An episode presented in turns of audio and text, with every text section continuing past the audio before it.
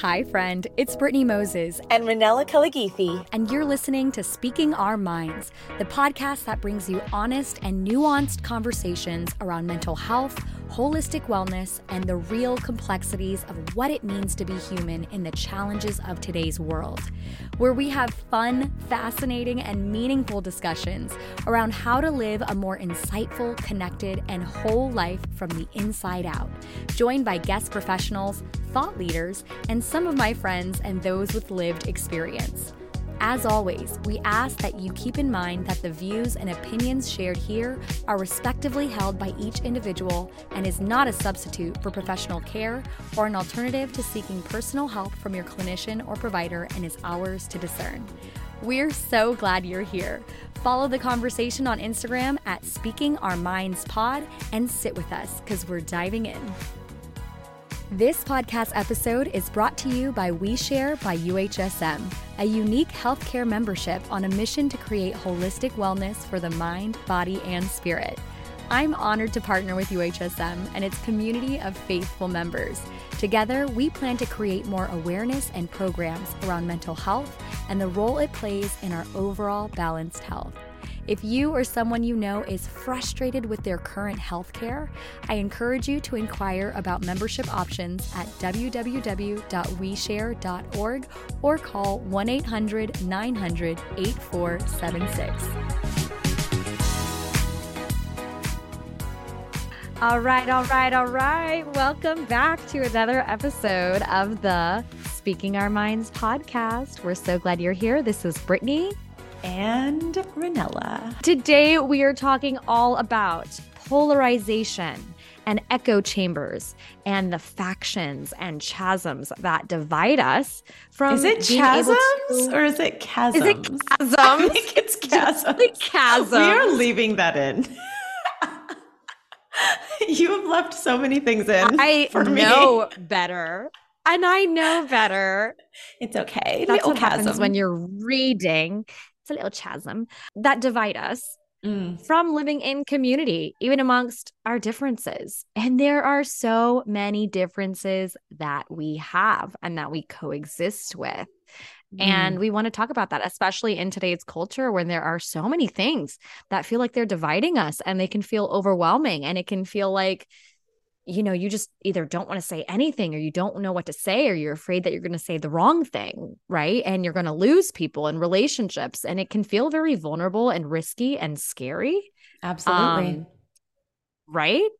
Yeah, no, absolutely. And not to get ahead of ourselves, but, um, you know, we're supposed to be different. We are all, you know, there's so many types of people in the world, so many cultures, different backgrounds. It's supposed to be that way, but it does pose that one big problem.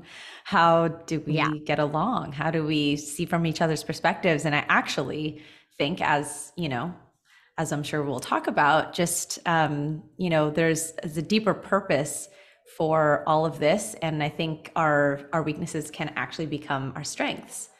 Um, to come together and actually understand each other. Mm-hmm.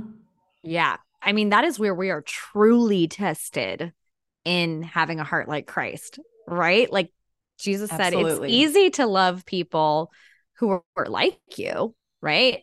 I'm challenging you to love your enemy, right? That is the challenge yeah. of Christ. You know, we're talking about polarization, we're talking about echo chambers, and especially in light of what's happening in our world today.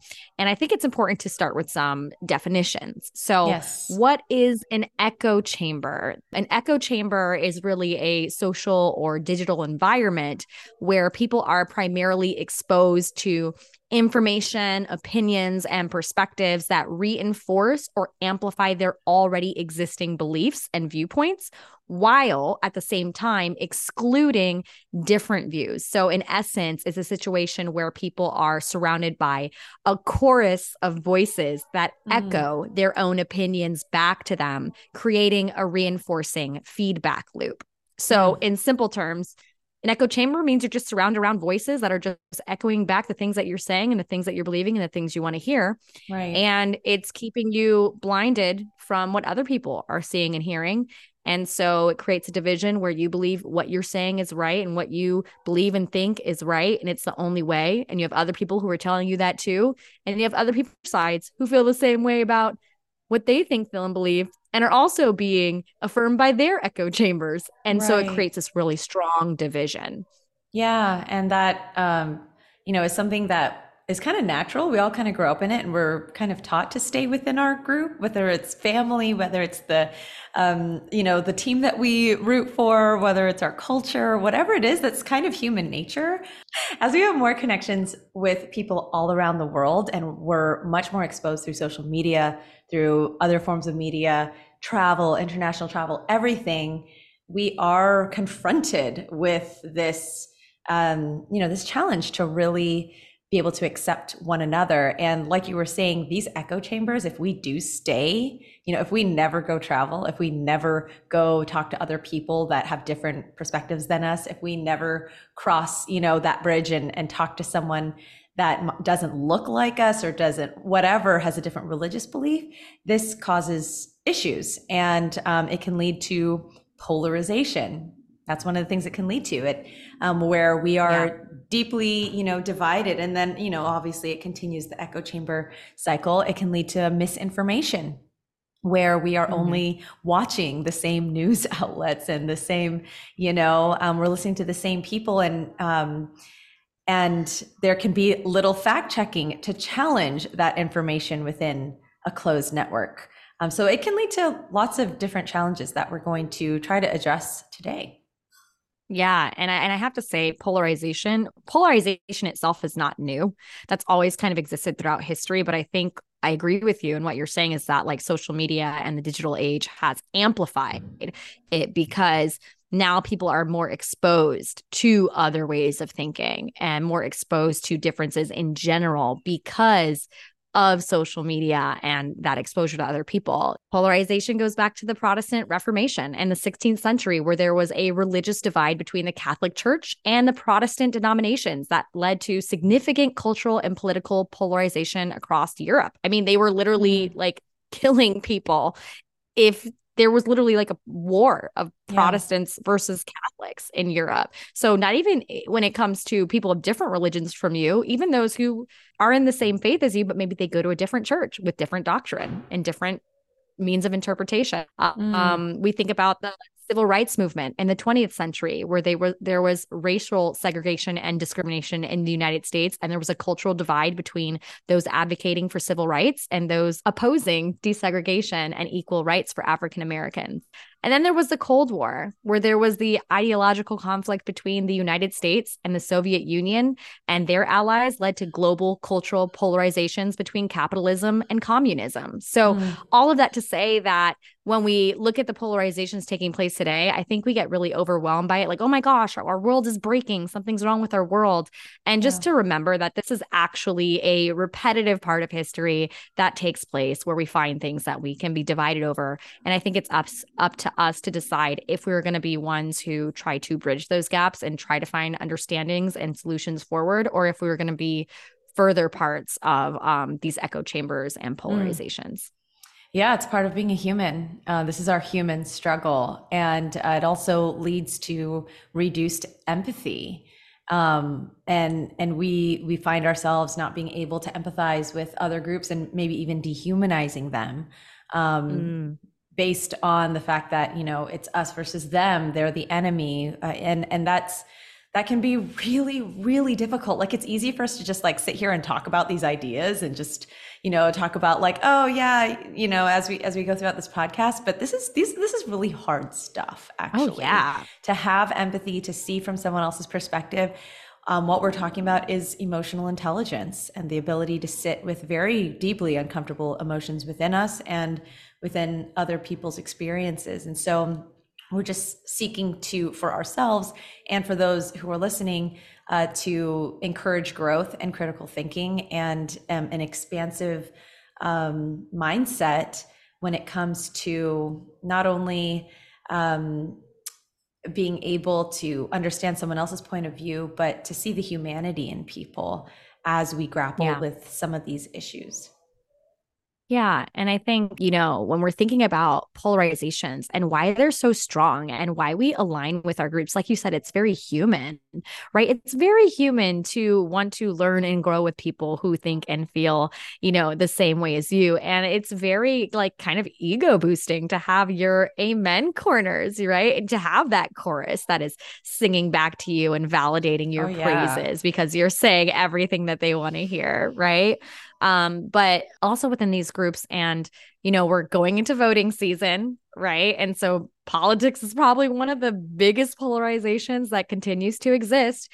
And we think about the intertwining of identity in politics. There is an identity piece in this that makes it so high stakes and so strong for people, mm. where the relationship between identity and in politics really is a complex, deeply rooted, you know, relationship in psychological, social, and cultural factors. So people often identify with social groups based on very personal characteristics like race, like ethnicity, like religion, like gender or sexual orientation, nationality, socioeconomic status, right?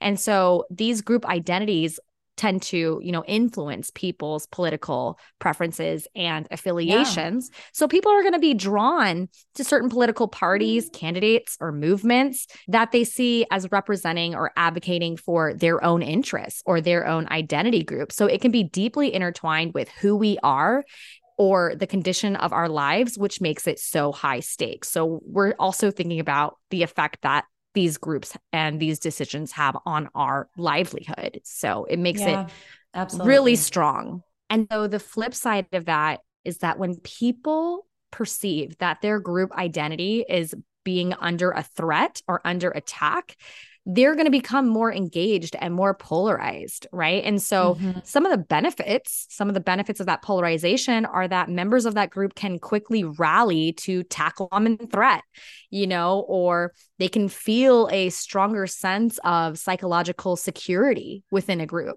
However, mm. research has shown that polarization tends to increase cognitive inflexibility, inflexibility of thought, you know, where people become less capable of updating their perspective and beliefs upon new information mm. or switching between different ways of thinking. There's little room for middle ground, which is also a task for empathy. So, um, that's the other thing. The more that you kind of put your view on someone or exert your view in a very like brash or extreme way, it's actually just going to rally your amen corner. It's not actually really going to change a person's thought who's Effect on the change. other side. Yeah. It's actually going to polarize that person on the other side even more toward their group. And so mm. that's something to consider in when we're having these types of polarized conversations. What really is the fruit that we're trying to produce? What really yeah. is the goal? Are we actually trying to meet people and create change and find solutions forward? Or are we just trying to further polarize our sides um, and really that lead to kind of no difference or no progress between the two? Yeah. And I think that last part, it just hits the nail on the head, which is do we actually want to see change? And that change really does begin with ourselves. It begins with our mindset. It begins with our ability to, um, you know, have emotional intelligence and have those conversations. And so I'm really excited about this conversation that we're going to have with Kevin Wilson, who um, you'll learn more about him, but he is the CEO of Chai. And you might wonder, like, what does Chai have to do with polarization and echo chambers? But he utilizes this form of uh, what brings people together, Chai, to have conversations that really matter and that allow us to have greater perspectives for ourselves. So I'm really excited. Kevin Wilson, the CEO of Chai, is with us today. How are you doing, Kevin? I'm doing well. Super excited uh, to jump into all sorts of things today. I'm so excited to here. Yes, we got Brittney. We got three happy brown people on the call today. and um, oh, Kevin, you might know Kevin as the CEO of Chai on TikTok. He began uh, his online journey by making videos of of him, him making chai and also connecting them to really important life lessons as humans.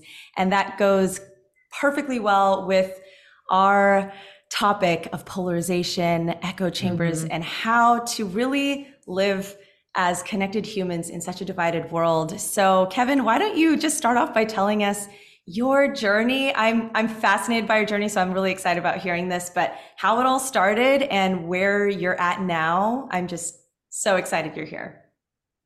Yeah. Well, first of all, thank you so much for having me on the podcast. Really, really appreciate uh, your work, Ranela. I think we've been we've been friends for for quite some time now, mm. and uh, Brittney, I've got to know you through Ranela. Really excited to get to know more about you um, in the coming days, weeks, months, even years, hopefully. Uh, yeah. So a little bit about me. I uh, I was born in Sri Lanka, lived uh, in Sri Lanka till I was twelve, then moved to the Middle East. I lived in Oman uh, till I was like nineteen and then I came to the states as uh, as a new immigrant uh, to the United States mm. uh, in, in to the East Coast uh, in 2008. And so yeah, and that so so because I've kind of lived in different parts of the world and also before i turned like 25 I've, I've, i also lived or visited um, multiple countries after that i just kind of took on cross culture cross culture mm. christian at the time um, mm. as kind of this kind of brand uh, for myself. And so and uh, yeah it's I've, I've been creating content online since i was like 13 or 14 ever since really? Yeah yeah. What kind so of content were yeah creating? were you making at 13 so i i've always enjoyed uh, just making things and and learning in public. And so when youtube came on the scene i was like okay let me get on youtube and i started a youtube channel and i started making vlogs Love uh, it. So I had a lot of so if you can if you go up to if you go to cross culture Kev actually now you know we I've rebranded we, we can talk about that in a few minutes. Uh, you can see all those uh pre like vlogs uh, from from yeah from back in the day and uh be, even before the youtube uh, stuff I, I, I had a my own wordpress started blogging so wow. I, I, always thought that like the best way to learn anything is to create something and then mm-hmm. to put it out there that's wow. I love it. So, so ahead of your time. I don't know about that. I was just bored. I had a lot of time on my hands. Well, that reminds me a lot of Brittney. Brittney actually, actually yeah. has just been in the space for a while too. Yeah. I love that. Nice, nice, nice. And so I think uh, the whole chai thing happened fairly recently. I think it was around 2020. I uh, got I downloaded TikTok uh, at the at the time. Uh, my youth group, some some kids from the youth group. I was a youth pastor Diego at the time. They said, Pastor Kevin, you should get on TikTok. You know, you know, you have a vlog, you have a YouTube channel. You know, you, you can be famous on TikTok too. and I'm like, you know, I'm not about shaking my butt. That's your calling. You do what you need to do. That's fine. You know, God is with you uh, in all things. Uh, that's not my talent and my gifting. So I decided not to get on it. But then there was a lot of buzz around it and so i decided to just get on it because i was really i, I was always interested in like the next next frontier of yeah. Hmm. online communication or digital communication and so i was just very curious so i yeah. downloaded the app was going through it and then four hours later I was like, why am I still on this thing? Uh huh. that is the right? trap of TikTok. that is TikTok. Of TikTok. Yeah. And so I then I immediately realized, wow, this is this is there's an opportunity here there's attention here. Mm. and so i decided to just make devotional content which is very simple 30 seconds. So very, christian of you. Very christian i love that. very youth pastor of me. Yeah. very very yeah. on brand yes. Very on brand. And i did it didn't think too much about it. I was just you know i was just making stuff just to kind of check the app. And at the time there was like you know 20 followers 25 just youth group mm. kids and friends and family then uh, one day I decided to document my chai making process. Uh, I've been wow. making tea since again from the time I was 13, 14, um, because, uh, uh, well, mostly because I wanted to I wanted to use chai as a way to connect to my roots. Um, again, mm. I said I mm. was Sri Lankan, and so when I came to the United States at 19, sorry, 18 years old, I was just really uh, I was really trying to find routines and rhythms that could connect me back to to home. And mm. so I remember my dad making tea for me for us uh, every day. And so he would he would do this every day, every morning, make some make a cup of chai for my sister and I, and my mom. and so I decided, hey, I'm just gonna keep making it. And so making chai for me became a very spiritual practice. Uh. Uh, so one day I decided to just document that whole thing and then start with start a video with the hook saying, "Hey, do you like Starbucks chai tea lattes? Well, forget about that. This is how you make the real thing." So I made that video in April of 2020, I believe, and that that video took off. It took off. Wow, within... the first one that you created about chai. Yeah, it took yeah. off kind of crazy. Then I made another video because just to answer people's questions about tea. Like there was nothing about ministry, evangelism, or anything like that. It was just me just making tea content. Mm, uh, freaking then, love that. Yeah. And then and so I, I just enjoyed making these videos. So I just kept making them. And then another another turning point happened when I started to duet videos. So people would now sit tag me in videos and say, "Yo, check this guy's or this person's uh, excuse me chai recipe." And so I would duet it on TikTok. But you know what? There was at the time, there was just a lot of vitriol, a lot of just people taking people down on mm. TikTok at the time. And they use the duet feature uh, as kind of a, you know, a, a bludgeon against creators. Mm. So I was like, ah, I'm not about that. So let me just duet it and just give people some pointers, you know, some encouragement, you know, for, for them to make their next video. So kind. Especially you're talking 2020. This was yes. like height polarization and right. vitriol and everything, which I know we're going to get into. So the fact that you created something that was like so non-divisive and so neutral, um, but was informative and connecting, you know, um, as a starting point, I think says a lot. Yeah, you know, we didn't do this because you know I wanted to fix the world. You know, it was just like me saying, "Hey, I'm just gonna, I'm just gonna be like, we, I need nice content for myself. Let me just make the stuff that I need." Right mm. now um and so i made, I made these duets and these duets started to really take off. Like i'm talking wow. um you know a couple of hundred thousand views in like less than 24 hours. It's it's mm. insane. And then there's, there's some they've done like million views and i'm like what is going on? I'm just duetting with these videos. But in the comment section it was a little bit more clear people saying things like i needed to hear that I know you wow. didn't mean it for me, but I needed that encouragement. Thank you for that encouragement. You're like the older brother that I never had. Um, you're the youth pastor that I that I should have had, but I didn't. Mm. Uh, you are the mm. pastor, and all these like really really kind things, and I'm just like, this is this is so, so this is so kind, but also very sad.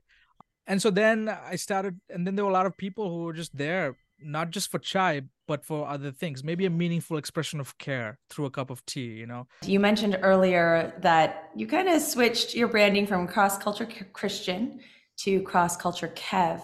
And i know that yeah. you have so much of a background of history that really supports your view of humanity in general. You come from sri lanka you come from multiple like you said multiple different backgrounds. In context of all of that what do you think happens when, as individuals, we start seeing ourselves as an island? We start seeing our own experiences as maybe like the right way um, versus, you know, how do we start expanding our view of being able to live in community with one another?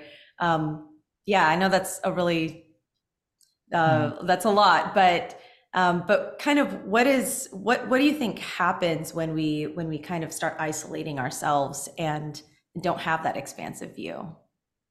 Yeah.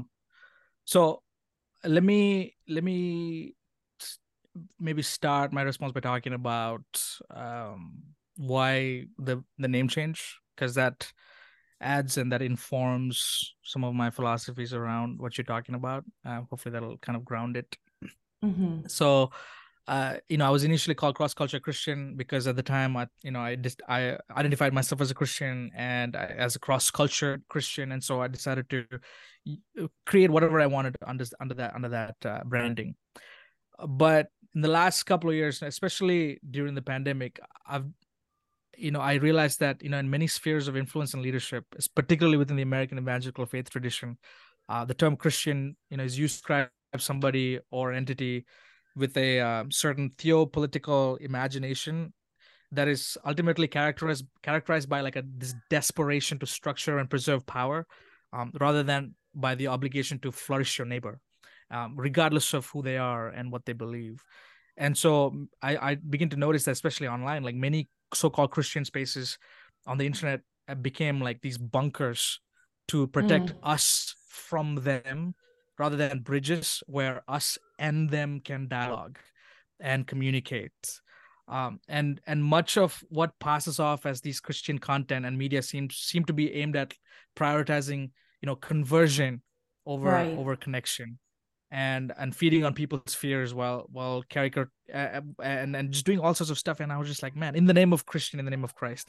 And so i was like you know what? Um nope no, i'm not feeling i given the historical baggage of the term christian mm. and the subjectivity and the and the beautiful complexity of what is meant by christianity and uh and so i decided you know cross culture kev and suppose cross culture christian is a more accurate for our vision to move forward you know mm. I, I have this line in the in the in the newsletter that when i talk about this where i said that even though the chai in my cup may not always taste christian uh, i hope you know that the cup is still made by a carpenter uh, meaning that. that everything that's coming out of this is still deeply formed by the way of christ. So part of that move was was because i found that these so-called christian spaces were just so insular and so just like it's about us and it's about how we can protect protect power. And i just and i just saw how much damage that that it did.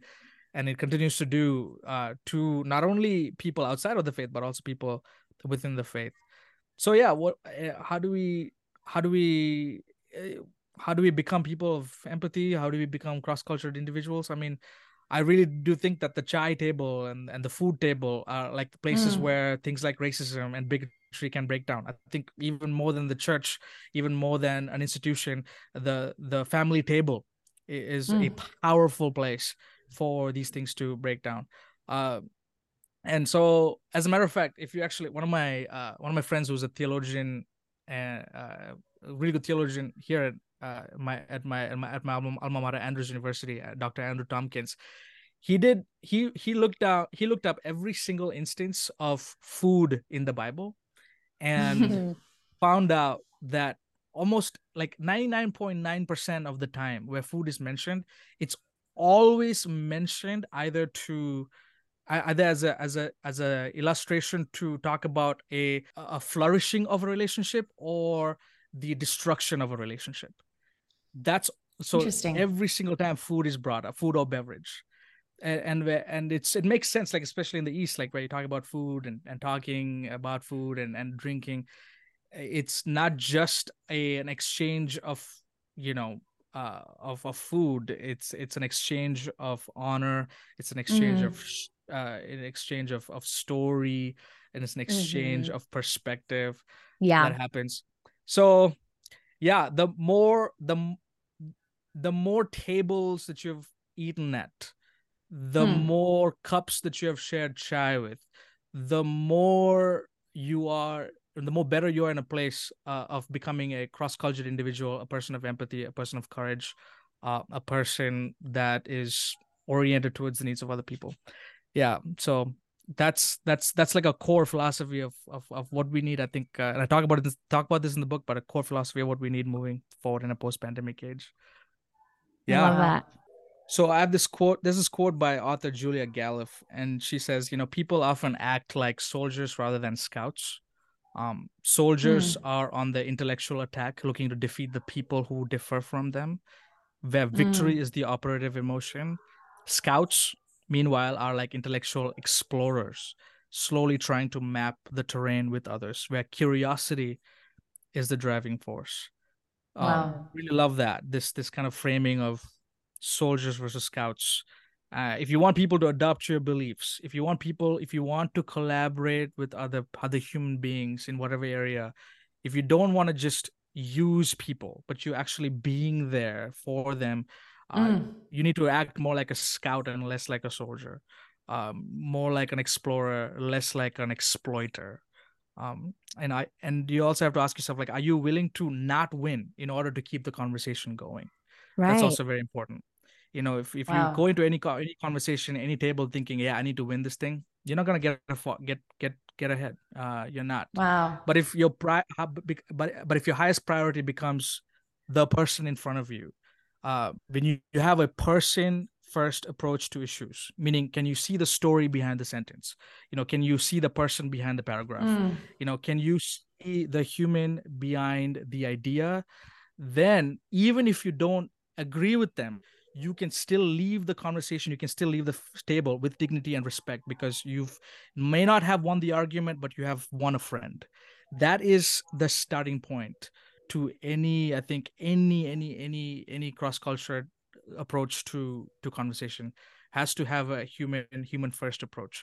And food and drink and beverage and hospitality becomes a conduit for that.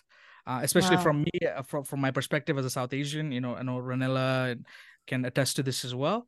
Uh, i think the contribution of the south asian uh, community to the rest of the world you know and we share this with some other cultures as well is hospitality mm-hmm. you know this is mm-hmm. where we shine uh, yeah. and you bring that to your faith you bring that to how you view the world it, you know instead of instead of seeing hospitality as an optional kind of a parenthesis uh, a postscript uh, a footnote into your life? What if you incorporate hospitality into into the like into the op as an organizing principle of your operating system of your life operating system?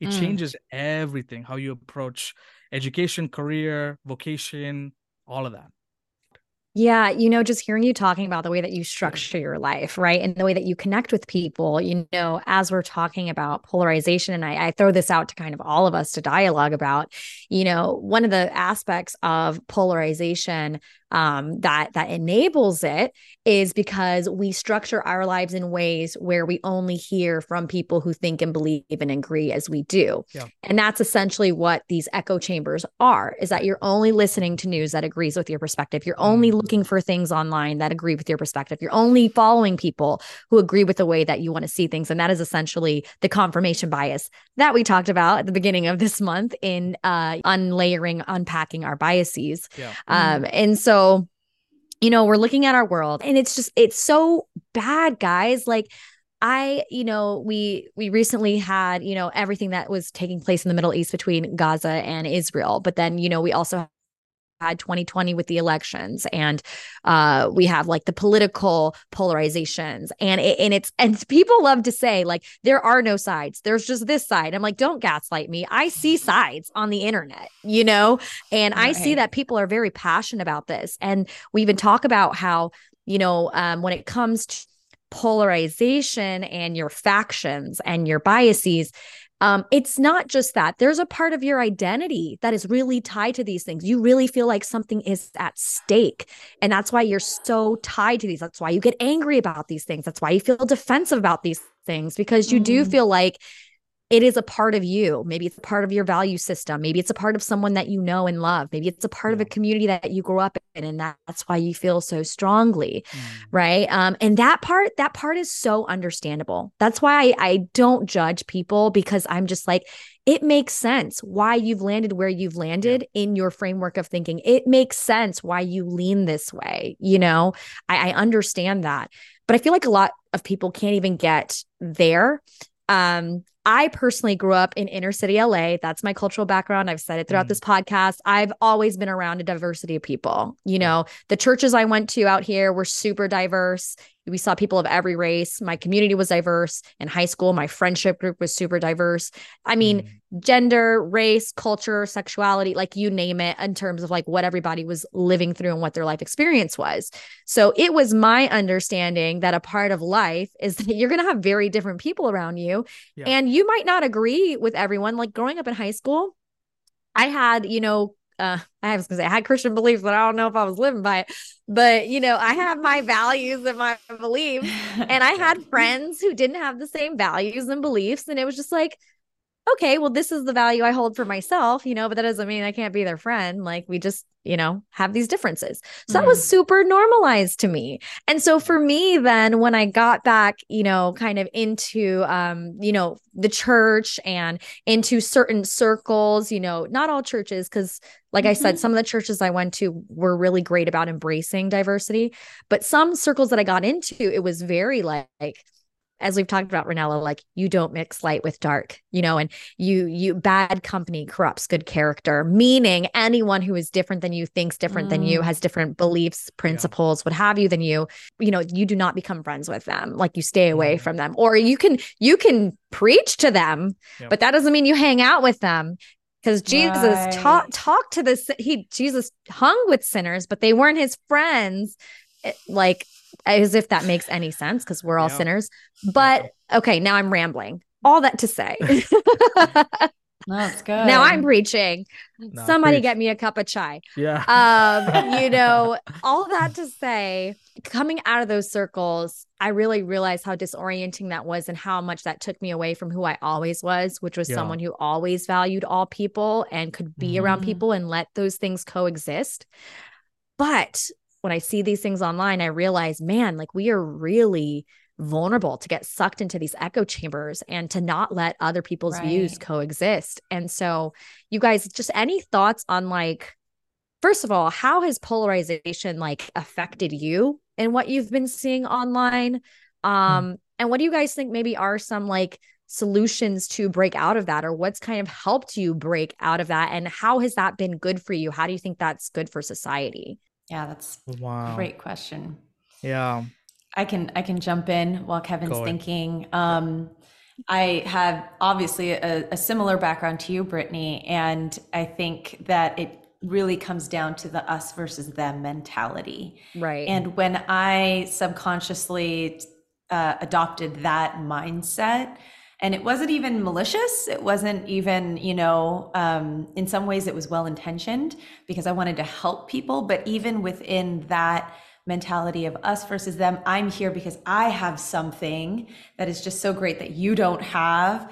Um, but mm. that still subtly created um, not only a sense of superiority but um, it really uh, created that divide where i couldn't even be friends and and um, and and have relationships, friendships with uh, people who thought differently, looked differently, acted or whatever than me. And I think that was really um, my great loss over over many years was um, just being kind of sheltered in that in that way of thinking. And so I think it's detrimental because it's subtle. It's a thousand subtle mindsets that lead us to have to that moment where we're having a conversation and that person to us um, is valued less their way of life is valued less their perspective their experiences are valued less because of of all of the mindsets that led up to this moment. It's not just one thing but one of those major things is us versus them like kevin was saying agendified you know um and and i think what like if that can't break down, I don't think true community is possible and and and true understanding and, and really having solutions to move forward personally and in society. So that's that's something I think about often and ways that I'm challenging myself all the time uh, presently to to be exposed more to all kinds of cultures and all kinds of ways of living and being and, and thought, uh, but also recognizing we're all on the same playing field at the end of the day. Mm. Mm-hmm. And can I, and I want to add, because I, and I want to hear from Kevin on this too, really quickly to clarify. I think a lot of times when we talk about this, people think we're talking about believers versus non-believers or people in the church yeah. versus people out the church. I'm not. Like I'm also talking right. about within the church because over the past right. few yes. years there's been so much division within the church of people not being able to accept that there are people who have a variety of thought within the church who still consider themselves Christian. There's been a lot of talk of right. if you're a true Christian, you believe this. And if you don't yeah. believe that, then you're not a true follower of Jesus. And so I'm talking about within the faith as well. I mean, we have so many different denominations and ways that people interpret and translate and create doctrines from that. I found that when people say this is truth, they're actually saying this is what my doctrine is, you know? Mm. Um, and so just want to throw that out there. I'm Absolutely. talking about in all aspects, in all subcultures, in ways in which we have to coexist with people who have different thought than us. Yeah. Yeah. Wow. I mean, it's uh that's that's that's so true. How do you deal with polarization? I mean it's this is an ongoing thing for me. Because for me you know if you if you look at my content yeah on one one one pillar is me just you know talking to duetting with somebody who you know was making a really bad cup of chai and just telling them hey it's good. Work.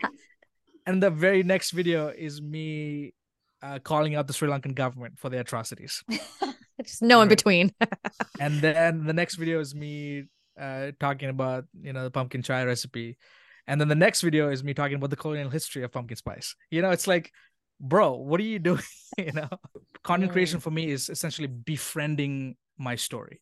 Um that that's been that's why I, I do the things that i do. But i try as much as possible to be there for as many people as possible. Mm. but the moment that the moment when that that changes is when when you see dehumanization happen when you see oppression happen when you see people get hurt when you when you see people groups but this doesn't matter who, they are christian muslim Yeah. whatever it is. When you see atrocities happen then my index has always been pain. Like who are the who are the people who are suffering who are the people who are hurting? I'm gonna be in my voice my soul my being is gonna be indexed towards towards them and so that's what um that's what uh, moves me forward. And then after that uh you'll have to think through information like data points. Okay so that's good. I'm there. That's my default setting. Then i tried to figure out okay okay what what are the arguments on the other side you know? So that's another practice moving forward. So again lean lean into your bias or lean into whatever you're what that you're feeling in that moment. Sure fine but before you post anything before you talk about something uh, take a step back and try to try to hear empathize with the side that that is that you're Mm. not for uh, which Right. is the hardest thing is one of the hardest things ever like and for me that means getting going to the logic like going to the nuts and bolts of of their logic and their reasoning i might not i might not, I might not have an emotional investment in in them um but i would love to know their logic. What's your logic? So uh, allowing so once you get the facts and the figures now then you can take that and then you can take your empathy and then now you'll have to make some choices. Okay. You, you this doesn't now mean that you have to like now pick a side you know yesterday but this does mean that you need to you need to know like at, at some point you need to know like why you believe what you believe and who are you going to support? Now also let's just say you make a choice and say hey i'm going to support this group of people because they're hurting. That doesn't mean that you don't care about the rest of the people. No you don't. Right. Exactly. and, and social media i and i say this like i hate social media. I've come to a point where i'm just like it's not even a love hate relationship it's more of like a hate hate relationship right? Now. the only reason that i'm on social media is because it is a distribution tool for me I, Yeah. if I had if I had my own way, I would be in the village making chai and reading books and writing. Like, yes. that's that would be my life. I think we found your retirement plan. that's it. And and some pickleball. I would love to be a pro pickleball athlete at some point, but I love that's a whole different conversation. But social media really reduces people into paragraphs. Yes, It reduces stories into sentences. It, re- it re- reduces stories into sound bites. And now with the stuff that's coming out of Gaza with all these pictures and images, it's like, oh my gosh, it's it's a lot. It's a lot. It's a lot. So um, so having the informed per- per- perception is good outside of social media. Read up on research, read up on different things, get informed, and after you're informed, then you'll have to now put boundaries. Okay, when at what point are you stop going to are, are you going to stop using social media?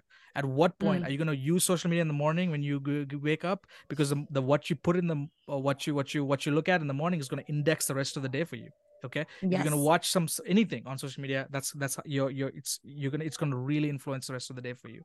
What's your cutoff point? Uh, do you have a bedtime for your phone? Do you have a bedtime for your social media use? Mm. you just have to at this point like, you just have to you just have to make those make those boundaries i don't post my stuff anymore like for my own stuff. I actually pay somebody to post my Yeah. own things. I just create. Um i'm on social media like i i am but i'm really trying to reduce that. So monitoring your social media is going to be another another important factor. Um and also the other thing now long term i would also ask you like how many people are in your contact list? How many people are in your close friend list who don't believe like you do Exactly. but they are friends Exactly. but they are friends And yes. they would they would i have people like that in Mm. my close friends I'm, I'm talking about the green sign on your instagram You know, I'm talking Yeah. about that priority. Like I have like a good like a third of the people in there who I know do not resonate with like 75% of I put it out. They don't. Wow. But they're there because I know that they care about me, that I care about them.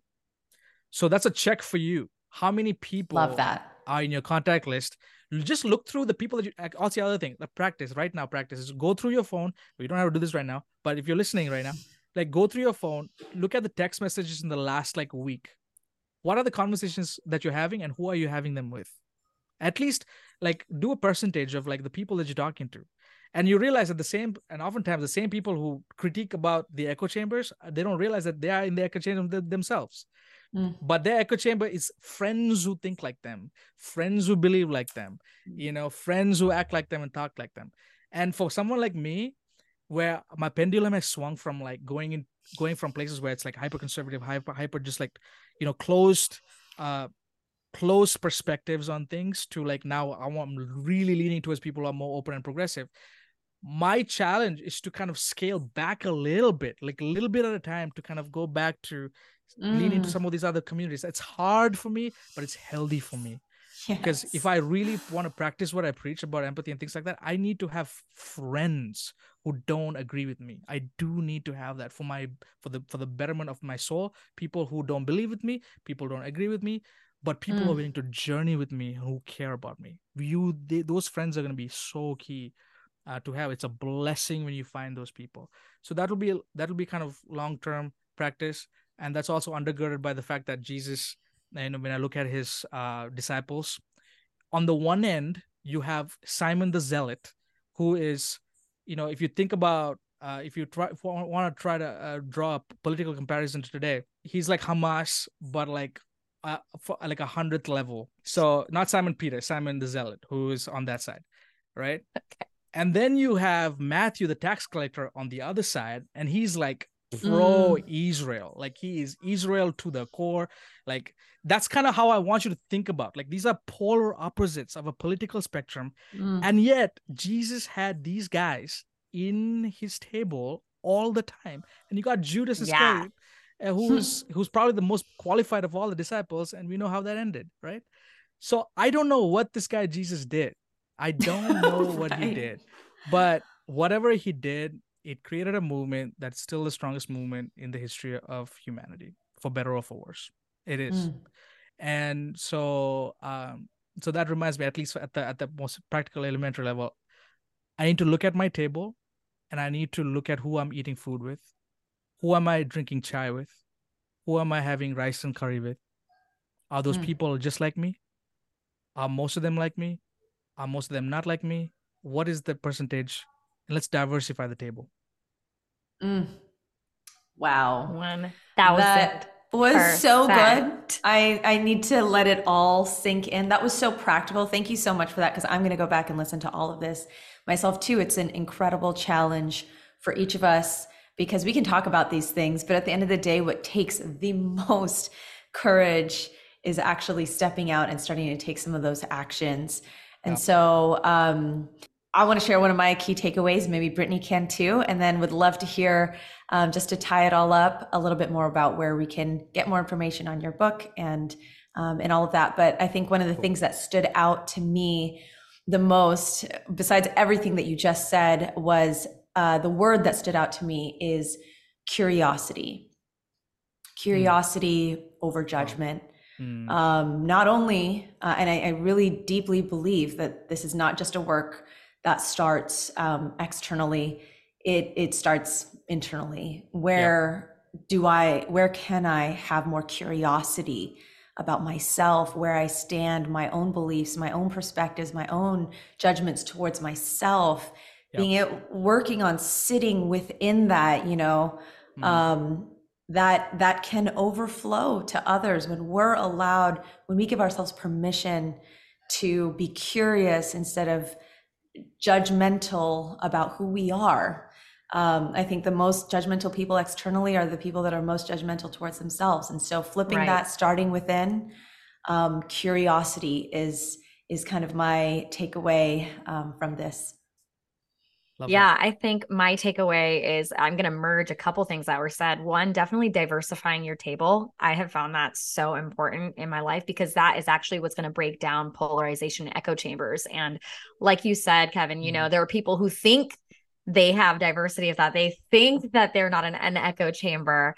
Um, but it's like, mm-hmm. look at your table. Yeah. Um, and that will t- that will actually tell you the truth. Like to get really honest with yourself. Are you really taking in other perspectives? And the second part that I'm tying into this is what you said about empathy. Mm-hmm. And that is that, you know, you actually might not be able to um, exactly imagine what it is like to be in someone else's experience, right? And mm-hmm. you might mm-hmm. even have some biases about their experiences. And, and part of it is believing people's experiences, mm. you know, and believing people's stories when they're telling you, this is what I've experienced, this is what I've gone through, mm-hmm. you know, because of my cultural background or mm. because of spaces that I've been in or whatever it is, even if that hasn't been your experience, yeah. that doesn't mean that it is is non-existent and it isn't true. And yeah. so I think that's another part of breaking down all of this polarization is being willing to believe people's experiences and stories even if it's not yours. Um, yeah. and being willing to believe that it could be true you know and and giving people that benefit of the doubt even if you even if you don't want to agree with it even if you don't want it to be true you know and and having our conversation about even church experiences and i love right. what you said about the institution we cannot put the institution above people mm. you know mm. above human beings um and i know people get upset when you talk about things like people's experiences in the church or with Christianity. Like, why are you why are you making the the institution sound bad? And it's like, no, I've equally had really great experiences. We've talked about great things that come from it and the community that comes from it, but also believe people's freaking stories when they right. tell you yep. that it has these different various parts have harmed them or affected them or um yeah, just um haven't been haven't been good you know Be- believe it and it's okay to tell it because we tell we want to put people first. And as james baldwin says i love this quote ending on this. He says the very reason that i basically um, criticize america is because i love her. Hmm. right? Yep. and so it's that idea. Like if people are speaking on it and it seems like they're criticizing it it's not because you know they hate it or whatever. It's because we love the people that are in it and we want to mm. see healing and community and harmony. Yeah. That's beautiful. Amazing Ah, oh, so good. It's so good. Thank you so much. Tell us about the book and kind of like your overall vision for it. Yeah. Yeah, so the book was uh it was not initially planned at all. Uh, I knew I wanted to write a book at some point, uh, but it certainly I had no I had no idea that it was going to be about tea and chai. Um, and so what started off as a series of I would say just like email newsletters to my besties. my community. Love it. yeah, no, like Swifties, like you know, you gotta have a name. it, this is what the community wanted to describe themselves. I did a poll, and so we've, we've chosen the whole. This is this is what they wanted to call themselves. All right, fine, let's just do it. Uh, so yeah, we uh, so what started off as a series of newsletters where I would focus on uh, an aspect of the ch- of chai making of, of the chai making process and then i will connect it to something about my life or what's going on eventually became this book. Uh, the book is called the way of chai reflections or recipes for a meaningful life. And mm. each there's like 15 chapters i think yeah 15 chapters. And each chapter deals with a specific aspect of the chai making process and then be connected to uh, an element of what makes for a meaningful life in a post-pandemic age oh my gosh so, that's so cool right and so and and each chapter also is deeply integrated with with either my story or a story from the south asian experience mm. so hmm. people get to so what we wanted to create was just like this world uh, where people can immerse themselves in as and this journey that they can take from beginning from the cup all the way till they finish drinking the chai so there's 15 different chapters. So it's kind of like a, a topography of meaning. It's like a map of meaning where people can actually stop by in different parts and they can, can and they can just hang out if they want to and think mm. through the think through those ideas and then maybe go to the next chapter um, a next you know vista point or vantage point that they can see a new kind of vision of the land. Um, and each chapter has its own chai recipe uh, that's kitchen tested uh, that's that you can make it make from the comfort of your home. So yeah Love that's that. that's basically the book and the vision the vision behind the book was for people to recognize that uh, they are not you know an island. You know they are a continent. They are Mm. they are their their stories are not just isolated incidents. They are stories so beautiful. Uh, it's a tapestry of griefs and joys and hopes and and and longings and all of that is beautiful. All of that is is worth it. All of that is is things to be celebrated. And so that's and i wanted to and i wrote the book so in, in a way that like i'm having a conversation with them over a cup of chai. Like that's the Yeah. that's the situation. And we're kind of walking through this this thing called life. We end the whole book with grief um uh, Mm. meditation on grief on sadness and um and and uh, and just kind of thinking through you know the, the the past few years and whatever what that has done to our psyche and our souls and Right. so yeah so that it's a it's a it's a project it's it's uh man it's probably the one thing that i've worked on the most um in my life and I'm really excited for people to see it. Yeah. Congratulations. Books are no joke. They're no freaking joke. yeah this is it right here actually Oh my So- gosh, I love it. Yeah, oh, so- that makes me so happy. I it, uh, mine's pre-ordered already. I pre-ordered. We're gonna it. have to do a giveaway. Yeah, Oh. that would be awesome. no thank you so much for this conversation it's y- y- you know when you when you have these conversations it just it reminds you at least me it reminds me of the things that i know but more so the the knowledge gaps that i have. You know as i'm talking about these things i'm reminded like i'm thinking about like the many things that like i just don't have clarity on you know and uh there's just so many questions. And so i guess what i would tell people one is to you know lean into the discomfort. Um i Mhm. think uh, i think as a as a culture as our culture as a whole especially here in the west you know it uh it has demonized any any hint of inconvenience um either uh either in the area of materialism like you know amazon prime yesterday amazon prime last week like we need Mm. something like like we need yeah we are so indexed towards like the here and now and anything that doesn't allow us to just get the answers that we need right away right now is uh, is demonized. Um so lean into the dis- discomfort lean into the inconvenience of like not knowing. Um and so that's gonna be that's gonna be key. If you feel like i don't have the answers if you feel like man i want to be there for this people group i just i just don't i don't know that's okay. That's that's really okay. In the end of the day uh look at the human being in front of you uh and and and see what you can do to um i love what uh, André Trocmé uh, is a french pastor who saved thousands of jews during world war ii he said this beautiful line. He says work and look hard for ways for opportunities to make little moves against destructiveness. Mm. love that.